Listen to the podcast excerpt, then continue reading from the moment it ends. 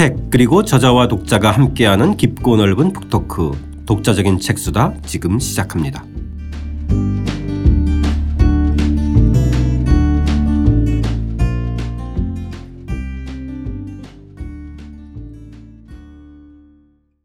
배구인 교수와 함께하는 한국의 근대 읽기 번안사회 3부 번안과 대중문화 오늘은 23장입니다. 신문 사파에서 텔레비전 만화 영화까지 만화편 시작하겠습니다. 저는 책 만든 사람 김학원입니다. 안녕하세요. 포근이 형 박태근입니다. 안녕하세요. 배국인입니다. 오늘은 그 유명한 이수일과 심순애의 한 대목으로 시작합니다. 도입부 읽으면서 시작하겠습니다. 276쪽입니다. 저것 좀 보오. 아무것도 알지 못하는 저런 닭들도 부창부화하여서 화목하게 세상을 지내는데 나는 무슨 혼신이 씌어서 그때 그렇게 당신의 뜻을 거역했을까요? 그러한 것이 가위 이 세상을 지나갈 때 파란이라 하는 것이지. 그런 생각을 다시 할 까닭이 없소. 우리가 인제는 일장춘몽을 늦게 깨달았으니 이후로는 세상에서 공익사업에 힘을 쓰도록 합시다. 나는 무엇이든지 하시는 대로, 시키시는 대로 따라갈 뿐이죠. 분골 쇄신이 되기로 어찌 거역하오리까.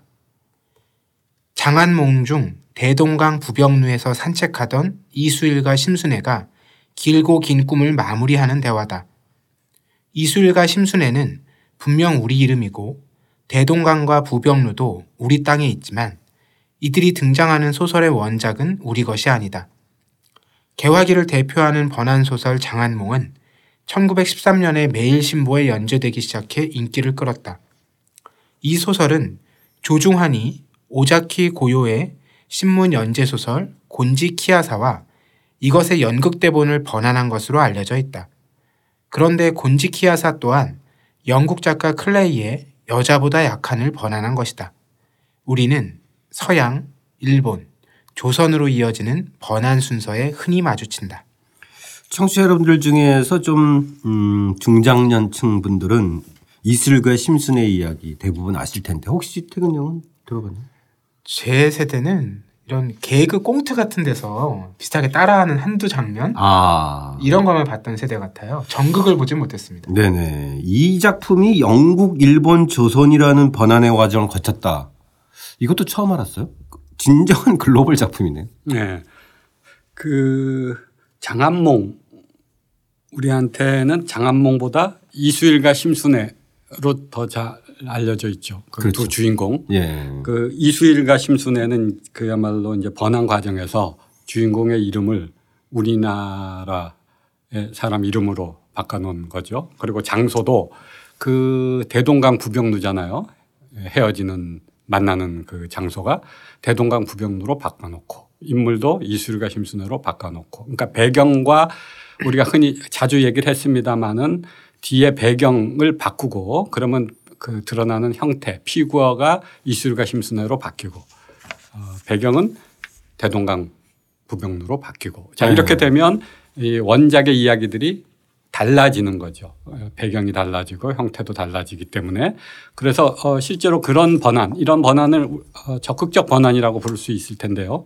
그러면 우리 당시에 1910년대에 조선의 상황에서 전개되는 이야기로 일반 대중이 알게 되고 그것의 원작이 일본의 곤지 키아샤 혹은 금색 야차라고 하죠 한자로는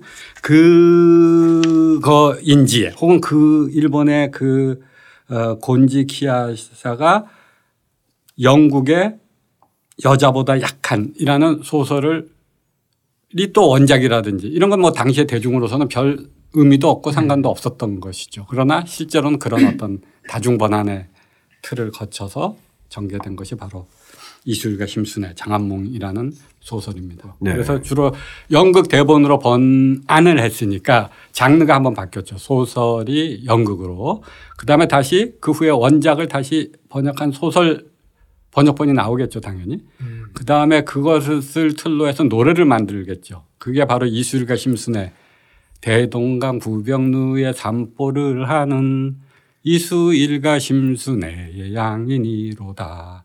악수 공전하는 것도 날 뿐이요 도보 행진하는 떠날 뿐이 이런 노래가 아, 목소리가 거의 1920년대 라디오를 듣는 듯한. 이수일과 심순애라는 노래입니다. 그러니까 아. 지금 여러분 제가 잠깐 잘은 못 불렀지만 이렇게 부른 데서 느껴지듯이 이 노래의 풍도 당시에 그 뭐라 그럴까요 창가풍이 느껴지죠. 그렇죠. 네, 이런 그 흐름들 노래로도 만들어졌고 연극으로도 만들어졌고 당연히 노래로 만들어지니까 당시에 축궁기 유성기 음반으로 만들어졌을 것이고 이후에 60년대에 다시 리바이벌 돼서 한국에서는 영화 이수리가 심순애라는 제목으로 영화도 만들어지고 그다음에 지금 제가 잠깐 불러드렸던 이 노래는 6, 70년대에 또 다시 리바이벌 돼서 많이 불렸던 노래입니다. 네.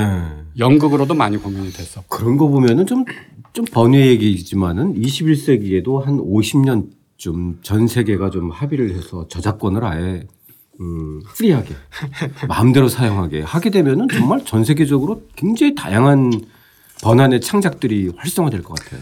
번안이 갖는 가장 적극적인 의미는 네. 사실은 저작권을 없애버리는 것입니다. 그래서 실제 원작이 가졌던 저작권을 풀어놓으면 여러 다양한 형태로 전환이 되잖아요. 이 전환을 가로막고 있는 것이 바로 저작권입니다. 현재 저작권은 저자 사후 몇 년입니까? 50년.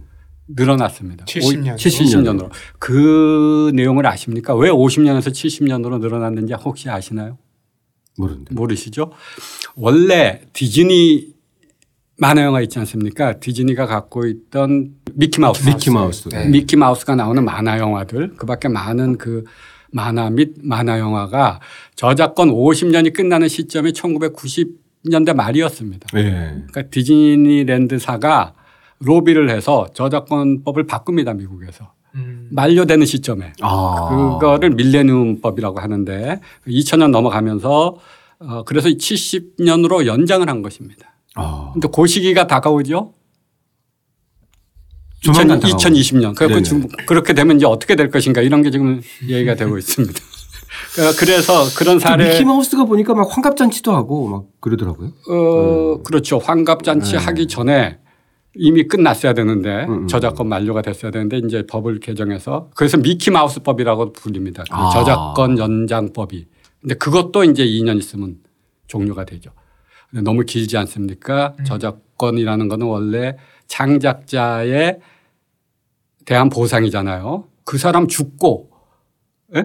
그분이 죽고, 저작자가 죽고 그러니까 이제 손자 손녀들이 저작권 관리하는 경우도 되게 많아요. 많지만 사실은 출판사나 기업들이 관리를 하는 것이죠. 네. 그 뭐 그 당사자들이 아니고 물론 그분들한테도 일정한 몫이 돌아가겠죠. 그러나 대부분의 저작권은 회사에서 거대 회사에서 관리를 하기 때문에 그렇게 늘어놓은 것입니다. 네. 그게 풀리고 그래서 저작권 풀을 공유하면서 어, 최초 저작권은 사실 그렇게 보장을 해 주더라도 번안이나 그 밖에 다른 형태로 전환하는 번안되는 거에 대해서는 좀 풀어놓으면 좋겠어요. 그러면 아. 획기적인 저는 한국 출판계에서도 어, 여러 회사들이 어, 그런 풀을 만들어서 저작권을 푸는 겁니다. 책 저작권은 그대로 갖고 있대 그 저작권을 2차, 3차. 2차, 3차로 하는 거는 다른 회사 및 일반 대중 누구나 할 수 있도록 하면 한국의 문화는 급격한 질적 전환을 가져올 특히 요즘과 같은 그건 세계적으로 해야 될 것. 같아요. 예? 한국만이 아니라. 세계적으로 해야 되지만 한국이 먼저 하면 따라 하지 않겠습니까? 한국 것 출판계는 안 따라 하는 거는 둘째 문제고 한국 출판계가 과연 그런 것들을 시도할 수 있을까요? 우리 그 대표께서 아, 이거는 그런 걸좀 한번 네. 논의의 문제이기 때문에. 하지만 되게 에, 이, 이 과정을 상상해 보면 어, 굉장히 다양한 그런 번안의 창작 과정이 분명히 활성화될 거는 분명한 것 같아요. 그죠? 자, 이 만화에서도 활발한 번안의 과정이 이루어졌는데 278쪽 읽고 오늘의 주제인 만화에 대해서 이야기를 들어가 보겠습니다. 우리나라 최초의 근대 만화는 1909년 6월 2일 대한민보 창간호에 실린 이도영의 사파다. 식민지로 전락하기 직전에 그려진 이도영의 만화는 신랄한 풍자를 바탕으로 전통적인 그림의 풍모를 보여주는데 중국 만화의 영향을 받은 듯 말풍선이 열려 있다. 중국 만화는 설날 실내나 문을 장식하던 풍자적 그림인 연화, 글과 함께 구성된 여러 장의 그림인 연환화, 일러스트집과 유사한 점석제 화보를 거쳐 벽보 만화로 발전했다. 그러나 벽보 만화는 외세 침탈에 대항하는 중국 민중이 직접 그림을 그려 벽에 붙인다는 점에서 형태가 특이한 매체였다. 그런 점에서 이도영의 사파처럼 대한민보에 실렸던 시사 만화는 가정으로 보급되는 벽보 만화나 마찬가지였다. 식민지 이전에 그려진 우리의 만화에는 제국주의에 대한 풍자와 비판을 바탕으로 한 민중의식이 담겨 있어 직접적인 선전 매체의 성격도 있었기 때문이다. 그 근대 만화는 신문 만평이나 사파에서 주로 시작했네요. 이제 만화 잡지하고. 어, 근대 그렇죠. 근대 만화라고 우리가 근 앞에 근대를 붙일 경우에는 인쇄된 만화라는 의미가 강하지 않습니까? 네. 근대 만화는 곧 인쇄된 만화이고 따라서 인쇄될 수 있는 매체라는 것은 신문 혹은 잡지 어, 이런 데서 출발을 했을 것이고요. 그러나 동양 삼국은 어, 일본, 중국, 조선은 인쇄된 매체에 실리기 이전에 전통 매체로서 만화적 그 내용과 형식이 각기 다르게 발전하고 있었겠죠. 일본의 경우에는 그 제가 맨날 그 틀리는 웃기 요에 요해 라는 전통적인 그 그림 방식이 있었고 그것이 목각 색채 판화와 겹쳐지면서 만화적 요소가 더욱 강화되는 어, 그런 길이 있었고 조선의 경우에는 우리 잘 아시다시피 김홍도나 신윤복으로 시작, 어, 어, 널리 퍼지게 된 풍속화. 그 풍속화라는 만화적 전통이 있었고 좀 전에 읽으시는 것처럼 중국에는 벽보 형식의 이런 나름대로의 전통이 있었던 것입니다. 이것들이 어떻게 인쇄된 만화로 넘어가느냐 라는 틀을 봐줘야 되는데 일본의 경우에는 순조롭게 그런 전통 자기들의 전통에 기반한 만화적 요소들이 인쇄 매체로 자연스럽게 이행을 비교적 자연스럽게 서양의 영향은 받았지만 이행을 한 경우고 조선과 중국의 경우에는 일본에 비해서 그런 연속성이 없는 그러니까 외부로부터 이식되고 어, 강제화된 틀로 전, 전환하는 그런 요소가 더 강했다고 볼 수 있죠. 그런 예. 점에서 일본이 가장 만화 서양 만화의 번안을 적극적으로 수- 수행했다고 볼 수 있고 어, 중국과 조선은 상대적으로 어, 좀 뭐라 그럴까요 강제된 번안의 틀로 넘어갔다 이렇게 볼 수가 있을 것 같습니다. 280쪽 상단에 보면 영국, 미국, 일본의 만화 잡지 표지가 실려 있는데 서체만 빼고 보면 일반인이 보면 국적을 구분하기가 어려워요. 그렇게 보이죠. 그래서 그 영국의 대표적인 그러니까 전문 만화 잡지 펀치라고 있습니다. 19세기 말에 나왔던 것. 그 다음에 미국 만화 잡지는 퍽입니다. 아, 그팍 때리다 뭐 이런 뜻이겠죠. 네. 그거를 일본 만화 잡지인 마루마루 친분 이라는 그 잡지인데 왜 이게 그 영어와 일어를 제외하고 보면 비슷하냐면 그대로 일본이 이런 서구적 그 만화의 기법과 형태를 어, 차용했기 때문에 그렇습니다. 네.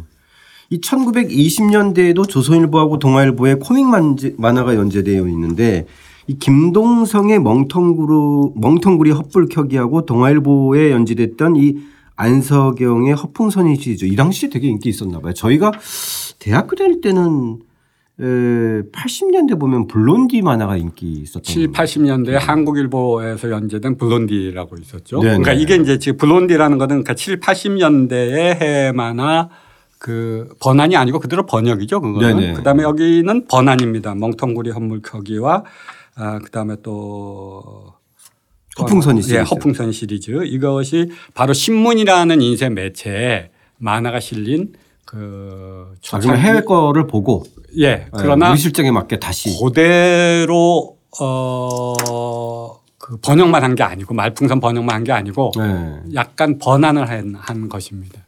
그러니까 거의 인물 그러니까 이 화체가 틀릴 거 아니에요. 이 그리는 그림체가 그렇게 달리 하면서 내용이나 구성은 그대로 아, 이때까지만 해도 문제가 없었나 봐요. 약간 1920년대 언론사끼리도. 저 그때만 해도 저작권 체제라는 것들이 제대로 서구의 경우도 완전히 갖춰지지 않았을 것이고 예. 특히 뭐 이런 식민지 조선에서야 뭐 이루 말할 것도 없었겠죠. 심지어 대한민국의 경우에도 1980년대까지 저작권이 힘을 못 쓰던 시절이었는데요. 그렇죠. 예, 예. 자, 이 1930년대 대중적인 인기를 끌었던 만화 장르 중에서 만화 만문이 있는데 요건 아마 청취자 여러분들도 처음 들었던 에, 그 용어일 수도 있어요. 만화 만문이라는. 만문 만화라고. 예, 예. 만문 만화. 관련 대목 읽고 선생님 말씀 좀 들어보겠습니다. 282쪽입니다. 만화는 소설과 더불어 번안이 쉬운 매체였다. 그림과 말풍선만 거치면 다른 창작물이 되었다. 코믹 만화나 신문 만평, 만문 만화라는 장르는 번안을 통해 쉽게 대중에게 다가가는 길을 열었다. 만문 만화는 일본 최초의 자칭 만화가였던 오카모토 이페이가 당대의 세태를 회- 희화적으로 묘사한 그림에 짧은 글을 붙여 만화 만문이라는 분야를 만들면서 크게 유행했다. 그는 여기에 전망이거나 시사, 시대, 풍조를 소재로 하되 글은 일행 14자 50행 이내라는 구체적인 형식을 제시했다. 만문 만화는 단편 소설, 시, 학생 문예, 소년 문예와 함께 조선에 유입된다. 안석영이 이를 조선에 처음 도입했는데 1930년대 신문과 잡지를 통해 대중적 인기를 끌었다. 조선일보가 1931년 신춘문예 현상 모집 공고에서 1930년을 회고하는 장르로 꼽을 정도였다. 안석영과 오카모토 이페이의 만문 만화는 모던 세태를 주로 다루었다. 만문 만화가 당시에 상당히 인기였었나 봐요. 그러니까 만문 만화는 아까 그 거꾸로 뒤집으면 만화 만문입니다. 네. 원래 일본에서는 만화 만문이라고 불렀고 네. 조선으로 넘어오면서는 이 순서를 바꿔서 만문 만화라고 불렀던 것입니다. 같은 얘기죠. 그 여기 나 잠깐 인용되고 있는 오카모토 이페이라는 만화가 일본의 만화가인데 조선에 실제로 와서 식민지 조선에 와서 그린 그림이 283페이지 제일 위쪽에 있습니다. 네. 조선의 풍속을 그리고 위에 보면 어, 글들이 써 있죠. 말풍선도 아니고 그냥 그대로 글과 그림이 그냥 구분 없이 한데 섞여 있죠.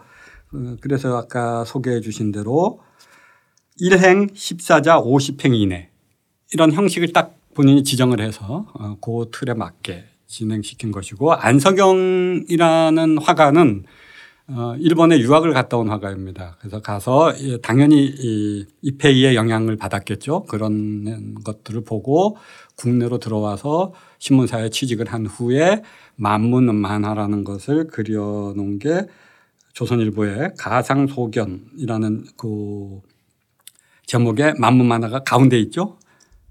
그 굉장히 그 비대하고 거대한 자본가 혹은 사업가 옆에 아주 작고 날씬한 여인이 같이 있는 당시의 어떤 특- 세태를 풍자한 그리고 옆에 글이 빽빽하게 들어가 있습니다.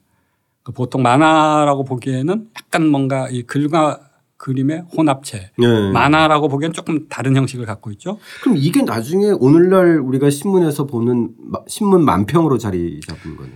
어, 꼭 그렇다고 볼 수는 없겠지만 신문 만평은 또 따로 있었을 겁니다. 네. 요거는 독특한 형식의 에, 어떤 약간 글의 글이 상당히 긴. 그러니까 신문 만평은 글이 그다지 길지는 않지 그렇죠. 않습니까? 예, 이거는 예. 글이 상당히 글과 그림의 반반씩 그 비중을 차지하는 그게 만문 만화이고 그 밑에 그림 보시면 김규택의 모던 춘향이라는 그림이 있습니다. 이 그림체를 한번 보시면 대단히 뭐라 그럴까요? 민속적인 흐름 느낌이 좀 들지 않습니까? 네. 약간 좀 일본풍도 좀 있는 것 같고. 일본풍 우리나라 민속풍도 좀 있는 거. 예, 막 뭔가 약간 좀 절충형 같은 네. 예, 그런 느낌을 주죠. 그러나 어쨌든 이 춘향이 기타 치는 모습이라는 이 발칙한 발상, 현대화한 그 그러니까 고전을 모던 춘향 그래서. 예, 고전을 번안한 거죠. 네. 고전을 번안해서 만화로 그래서 당시에 굉장히 인기가 있었다고 합니다. 음. 해방과 전쟁 후 1960년대에 이르면 우리에게 이제 익숙한 만화와 드디어 이제 TV 애니메이션이 등장하기 시작하는데요. 284쪽 읽고 이야기해 보겠습니다. 1930년 이후 30년이 지난 1960년대는 또 다른 번안 문화의 시대였다. 1960년대 중반 동네 만화방을 석권하던 철인 28호라는 만화가 있다. 주인공 불똥이가 조종하는 철인 28호가 바카스라는 나쁜 로봇과 싸우는 이야기로 기억된다. 신간이 나오길 기다렸다 한 호도 걸- 거르지 않고 만화방에 달려가서 보던 어린 시절에 이것이 일본 만화라고 생각해 본 적은 한 번도 없었다. 그런데 철인 28호는 요코야마 미스테루가 1958년에 연재하기 시작한 일본 만화였다. 한편 철환 아톰은 일본 후지TV가 1963년부터 1966년까지 일본 최초로 제작해 방영한 텔레비전 애니메이션인데 우주소년 아톰이라는 제목으로 한국에서도 방영되었다. 그 밖에도 황금박쥐, 요괴 인간 등 많은 일본 만화 영화를 한국 텔레비전에서 출처를 분명히 밝히지 않은 채 방영했다. 이 대목이라면 아마 청취자 여러분들도 어렸을 적에 봤던 만화가 이제 떠오를 텐데 이 당시에 저희 어렸을 때 봤던 뭐 우주선 아톰, 뭐 황금박쥐 이런 게 다 일본 만화였다는 사실도 당시에는 전혀 몰랐어요. 당시에는 알 수가 없죠. 왜냐하면 목소리가 한국말로 나오니까 그러니까 예. 더빙돼서 나오고 그다 그러기 때문에 그 방송사에서 이것은 원작을 출처를 분명히 밝혀주지 않는 한 시청자들은 알 수가 없었던 것입니다. 근데 원작을 그 당시에 하나도 밝히지 않았어요. 예. 그래서 MBC나 KBS에서 하면 그 방송국이 제작한 걸로 저희가 알았죠. 그 당시에 보면 이 황금박쥐 때문에 보자기를 목에 두르고 장독대에서 떨어진 사건이 전국에 한둘이 아니었거든요. 태근 형은 여기서 지금 등장했던 TV 애니메이션 혹시 익숙한 거 있어요? 우주소년 아톰은 이후에도 여러 차례 방영이 됐기 때문에 익숙하고요. 아, 철인 28호는 저희 때는 만화가 아니라 애니메이션으로 봤습니다. 영화로 네, 봤어요. 아 예. 저는 라디오로도 들었는데 벤베라베로 같은 경우 는 라디오로도. 아, 라디오로도 드라마로도 했습니까? 네네네. 네. 그 근데 또 애니메이션으로 봐- 본 거하고 라디오로 들었을 때 또 다르더라고. 라디오로 들으면 이게 막 머릿속에 자기가 막 그림이 그려지니까. 그렇죠. 네. 그 우주소년 아톰, 황금박쥐, 요괴인간 모두 다 주제가 생각나세요? 아 생각나죠. 아 하나만 불러봐 보세요. 우주소년 아토 그렇게 나가죠. 네네. 그것도 일본 주제가를 똑같이 우리 말로 바꾼 겁니다. 아. 그 여러분 뭐 요새 유튜브가 워낙 많은 컨텐츠를 갖고 있으니까 찾아보시면 그 원래 일본 TV에서 방송했던 이 주제가도 들을 수 있고 그것이 우리의 거와 비교하면 어떤 그 차이가 있는지 이런 것들을 볼 수가 있을 것입니다. 그리고 그 잠깐 제가 네네. 여기 나온 철인 28호는 그 제 초등학교 시절에 당시의 만화 가게는 지금의 뭐라고 얘기하면 좋을까요? 지금의 유튜브 같아요. 물론 그 우리가 올려놓지는 않았지만 그 초등학교 앞에는 만화방 일색이었잖아요. 만화방이 있었고 네네. 어, 10원에 하루 종일. 신간이 굉장히 자주 나왔어요. 1편, 2편, 3편. 그러니까 예. 이제 어, 편을 끊는 것도 유튜브에서 이렇게 끊는 거와 비슷해요. 다음 기대하시라 다음 편뭐 이런 거. 그러면 새 거를 보기 위해서는 가서 미리 그 신간을 다 쫙 뽑아갖고 다른 사람이 볼까봐 원래 한 것만 보고 있어야 되잖아요. 그러면 이미 그동안 다른 사람이 빼가기 때문에 자기가 볼걸한 열권쯤 빼갖고 그걸 깔고 앉습니다. 깔고 앉아갖고 한 권씩 보는. 진짜 60년대는 만화방 다니는 맛이 최고의 행복이었던 것 같아요. 아까 제가 비유를 잘못했는데 유튜브보다는 넷플릭스에 가깝죠. 아, 아. 요새 보면 아, 넷플릭스에 그러네요. 보면 그냥 시리즈 그대로 그렇죠. 연속해서 볼 수 있잖아요. 예, 예. 이, 이 만화방이 요새 넷플릭스 비슷한 그런 느낌이 있던 거죠. 저는 당시에 저희 어머님이 한복을 만드셔서 이제 일주일에 한 번그 옷핀하고 도구를 정리하는 알바를 하면 100원을 주셨거든요. 예. 그럼 10원에 하루 종일이어서 그렇죠. 만화방 가서 10원에 하루 종일 보고 40원짜리 짜장면 먹고 맨맨 나주막에 이제 그 10원 주고 꽈배기 10개 사서 저희 형이랑 둘이 100원이면은 정말 하루 온종일 만화방에서 살았는데 그 밑에 보면 60년대 중반 285페이지 보면 60년대 중반에 서울 시내에 만화 가게가 1000개 있었고 어, 서울 시내에만 예, 만화를 10원어치 보면 저녁에 1시간 텔레비전 볼 수 있는 티켓을 준다. 아, 맞아요. 이게, 이게 신문 구절입니다. 저는 기억이 10원이었어, 있어요. 10원. 네, 저는 네. 기억이 있어요. 그래서 당시 텔레비전 보급률이 아직 낮은 단계였기 때문에 60년대 중반만 해도 네.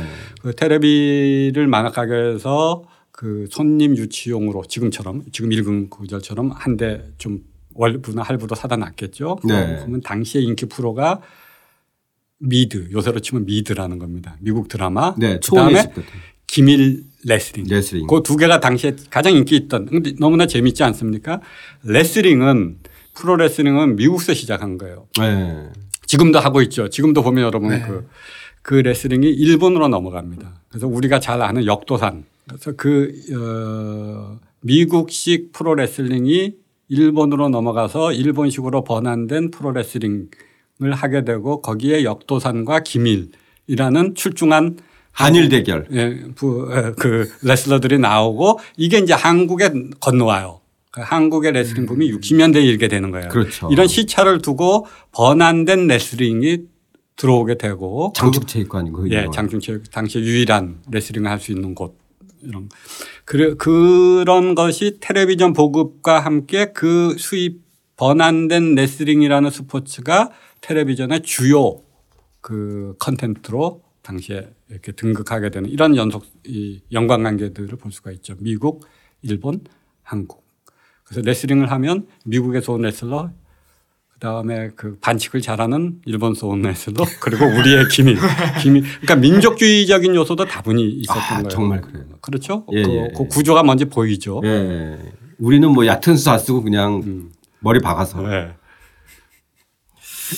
그것도 그것도 다 연출한 거겠죠 기본적으로. 그래서 제가 당시 어 그때는 진짜 학- 그 초등학교나 중고등학교 때 아, 아이들하고 싸우면 그거였잖아요. 이거는 초등- 짠 거다. 아니다. 초등학교 5학년 때 김일 레스, 장영철이라는 레슬러가 있었습니다. 이 사람은 맞습니다. 어, 네. 유학파가 일본파가 아니에요. 국내파예요.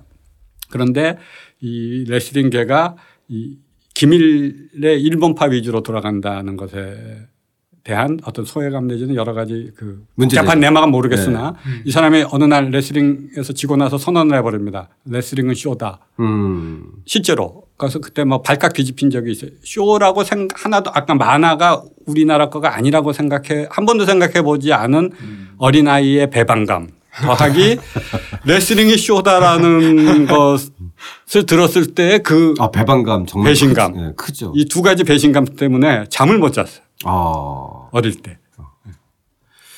자 그런 것의 기본적인 하나의 원인이 이 외화 더빙인데요. 더빙. 이 더빙에 대한 문화도 흥미로워서 이 마지막 대목인데 읽고 선생님 말씀 좀 듣겠습니다. 외화 더빙은 목소리의 번역으로서 단순히 대사만 번역하는 것이 아니라 원본의 목소리를 한국식으로 바꾸어 세세한 느낌을 전달하는 이중 번역이다. 외국어의 느낌과 외국인의 감성 또한 전달해야 한다. 더빙은 글이 아니라 말을 번역하기 때문에 글 번역보다 번안의 여지가 더 크다. 부과된 요소인 목소리를 통해 느낌까지 표현해 전달해야 하기 때문이다. 그래서 더빙의 독특한 말투가 만들어졌다. 1960년대 텔레비전 외화 프로그램의 범람기가 더빙의 전성기였다. 자체 제작 능력이 달리던 시기에 수입한 외화에 유일하게 덧붙일 수 있는 한국적 감성이 더빙이었다. 대체로 1980년대 말 이후 더빙은 점차 자취를 감춘다. 자막이 더빙을 대체하는 시기는 기울어진 문화 수용의 무게중심이 형식적으로나마 균형점을 찾기 시작하는 지점일 것이다. 아 흥미롭네 이 더빙이 이렇게 보니까 이 더빙했던 그 당시 성우들 정말 뛰어났어요. 그분들 다 어디 갔는지 모르지만 배한성 선생도 아마 이때 되게 유명해지지 않았나? 배한성, 송도순 네. 이런 분들이 양지훈 씨. 뭐, 예, 맞아요. 이런, 이런 더빙들 트리오. 했던 것 네. 분들이시죠. 근데 에, 여기서 재미있는 것은 사실은 성우들이 주로 더빙을 했을 텐데 더빙 말 더빙 투라는 게 있습니다. 네. 더빙 말투.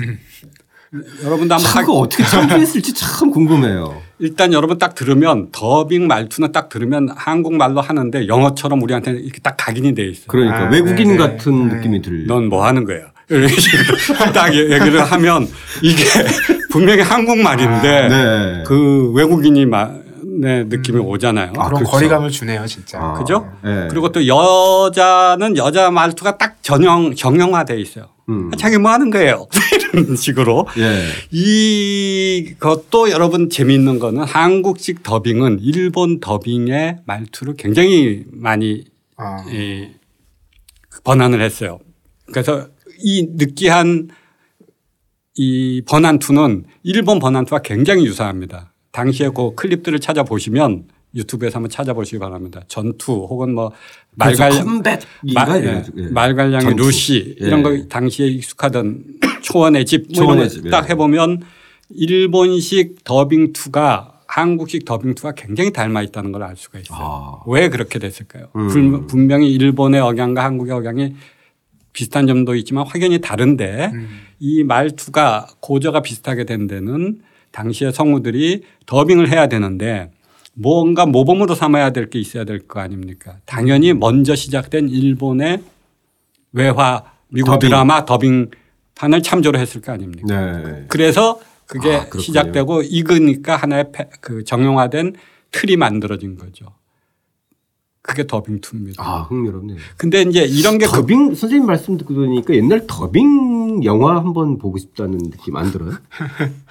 형사 콜롬보 같은 거야. 그냥 드라마. 형사 콜롬보 같은 거. 형사 콜롬보만 해도 이후에 이제 많이 진전이 된 거예요. 네. 60년대보다 70년대쯤 가면 이제 말투도 되게 많이 흉내내고 그랬잖아요. 예, 배하성 그씨 말투. 바뀌어지게 됩니다. 그러니까 좀 더 좀 더 아까 같은 일본식 더빙 투가 아닌 음. 그 개, 개성적인 어떤 틀들 자꾸 마련하겠죠. 네. 당연한 거 아닙니까? 번안 가요도 그랬듯이 이 더빙 투도 어, 우리의 틀에 더 맞는 것으로 점차 옮겨가게 되고 그러나 아까 같은 서양식 더빙 투가 어쨌든 묻어 있어야 돼요. 그게 없어지면 너무나 자연스럽게 우리 말처럼 하면 그 그림과 말이 따로 놀잖아요. 음. 그러니까 굉장히 어려운 작업이죠. 우리말로 서양 사람이 하는 기분을 낼 수 있게끔 해야 되니까. 고도 굉장히 그 어려운 작업을 아, 사실 그러네요. 이분들이 했던 겁니다. 예. 그래서 요새는 말씀 듣고 꼭- 나니까 이, 예. 이 당시의 더빙 문화가 굉장히 또 새롭게 들어오네요. 이게 그래서 이제 제가 그 마지막에 이제 더빙이 필요 없는 그다음에 보통 그 자막으로 보는 영화는 당시에 자막으로 봤죠. 네. 더빙 안 하고. 근데 독일 같은 데서는 여전히 더빙을 합니다. 그러니까 그 무슨 얘기냐면 문화적 컴플렉스가 없이 오히려 더빙을 해서 들어야 아 독일에서는 지금도 더빙해요. 뭐 그, 일부. 네, 일부 아, 예. 완전히 없어지지 않고 나 우리는 지금 완전히 없어졌잖아요. 그렇죠. 더빙은. 근데 예. 아직 남아 있는 부분들이 있습니다. 왜 그러냐면 영화에 집중할 수 있으니까. 아. 자막 보는 거와 또 틀리게 그러니까 그 당시에 더빙에 우리도 익숙해져서 가끔 이제 영화관에서 자막을 보면 처음에는 못 따라가서 되게 좀 힘들었던 네. 시절이 있었어요. 예, 훅훅 지나가 버리니까 음. 읽지도 않았는데 예. 그래서 이런 60년대 70년대 더빙이 아니라 사실 지금 저희가 더빙을 한 거를 하면 이제 그 번안의 여러 가지 그 수동적이고 나쁜 점들이 아닌 적극적으로 진짜 하고 싶어서 해서 그렇게 보고 듣는 거가 될 테니까요. 네. 그 한번 새롭게 한번 시도해 볼 수 있는 부분이 아닐까 이런 생각도 듭니다. 네. 배국인 교수와 함께하는 한국의 근대 읽기 번안사회 23장 만화편은 여기서 마치고요. 다음 시간에 24장 근대 대중오락의 역사 흥행업과 극장소 편으로 다시 이어가겠습니다. 함께해 주신 청취자 여러분 감사드립니다.